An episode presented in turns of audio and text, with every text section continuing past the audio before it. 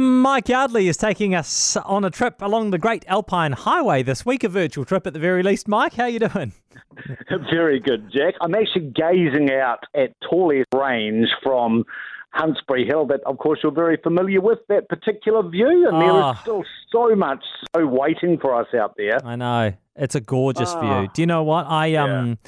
I mean, look, this in the scheme of things is a quibble that um I should just shut up. I can tell I'm going to regret this immediately. But I bought a new set of skis uh, three days before lockdown, and I was planning on coming to Mount Hutt and having three or four days there with some mates. But um, obviously that has had to go on the back burner, and the skis have had to go Yes. into storage, and now.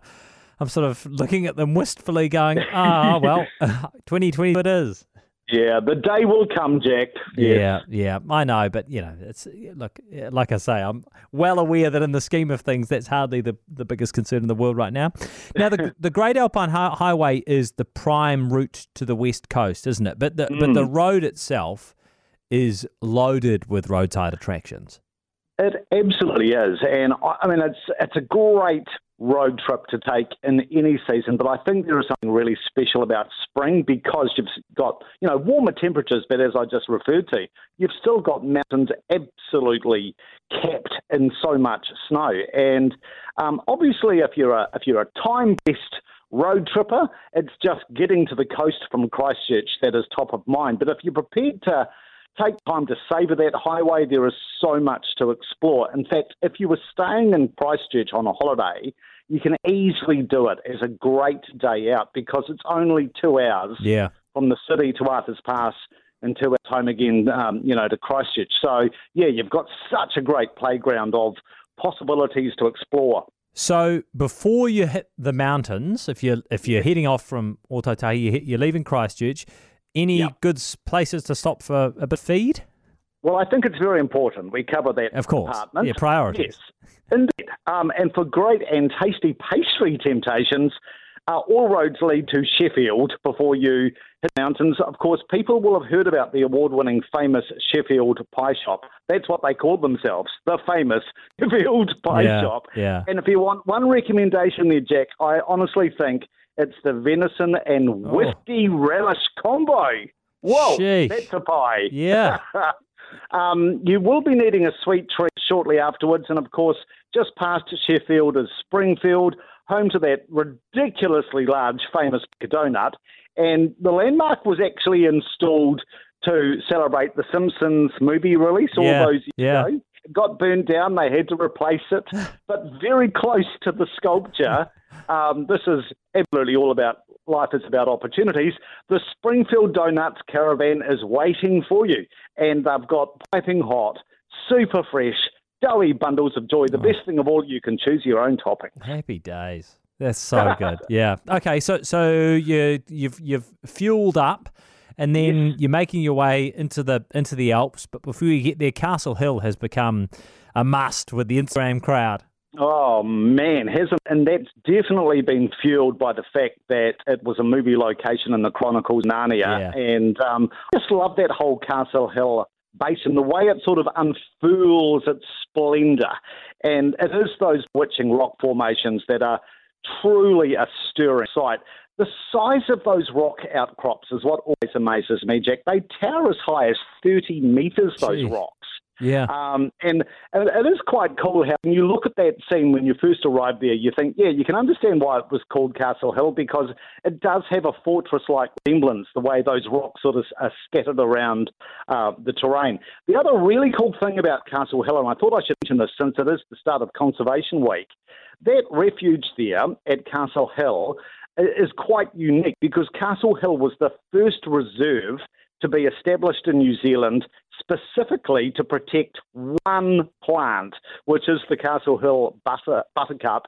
I think a lot of conservationists consider it uh, one of our most critically endangered plants because at last count there are only 67 of these buttercups left. You'll only find them at Castle Hill, and they will start flowering in about four weeks' time, right through until Christmas. Yeah. Nice. What about the Bealey Hotel? I love this hotel, uh, Jack, because it just drips with so much history. So it's on the uh, upper reaches of the Waimakariri River just before you cross uh, that bridge into Arthur's Pass National Park. You'll recall the media frenzy about 25 years ago after the publican of the Bealey Hotel claimed he had had a personal encounter with Moa, even wrestling with the birds before they got away. Um, so all of that history is on display at the hotel. But even better than that, back in the 1860s, the Cobb and Co coach service between Christchurch and the West Coast Goldfields, they would overnight here and uh, they did so until the railway opened in the 1920s. The horses must have been so relieved for the trains to arrive, Yeah. Jack, because the average lifespan of a coach horse was just 18 months. Um, and that hotel also pioneered alpine tourism in these parts from about, about the 1880s onwards. So all of that history is quite lustily showcased within the hotel and at the restaurant and bar, which I notice called the Crafty Moa. or it should be the crafty owner, perhaps. Indeed, yes. Um, Crafty uh, so you get to yes. Arthur's Pass, and I mean Arthur's Pass is amazing. It's a wash with with great walks and alpine trails. What were your Yeah. favourites? Any suggested walks for us?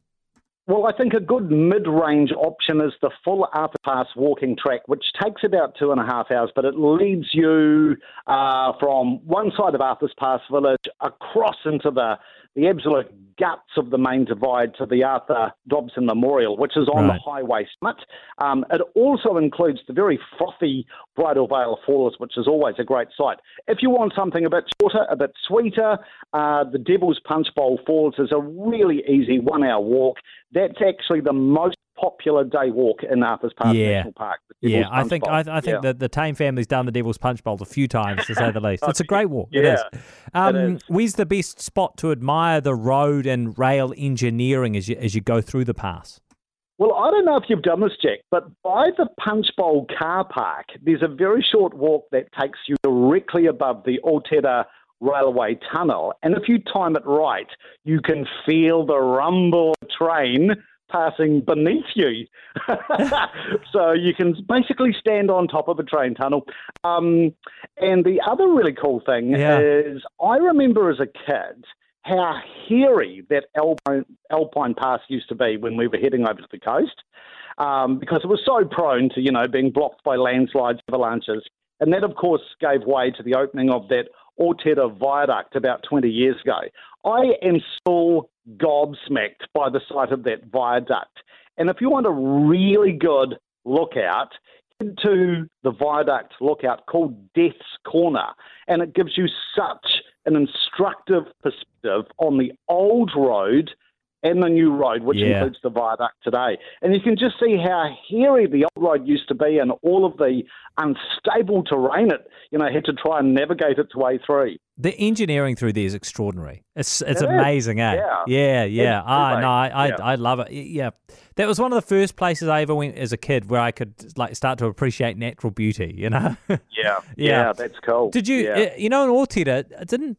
Do you remember once upon a time, wasn't Otira for sale? Like the whole town was Yes, for sale? The whole town. like 25 absolutely. houses or something? Yeah. Yeah, that's true. Yeah, a lot of those old houses at Otira are the old uh, construction Yeah. parts uh, Yeah. from the railway. Um, so a lot of them are now holiday homes, but the pub, I, I, from what I recall, the pub was um, sold uh, oh, two or three years ago, and Right. the Otira Hotel is actually worth a stop too. They've got all sorts of memorabilia from the railway construction period in the hotel. Right. Um, and um, yeah, they do great lunches there too. Nice. Oh, that sounds great. Okay. I'm I'm glad you um I'm glad I'm glad you're keeping things relatively close for home for us um, this morning, Mike, and um, stay safe and hopefully uh, this time next week you'll be in alert level two.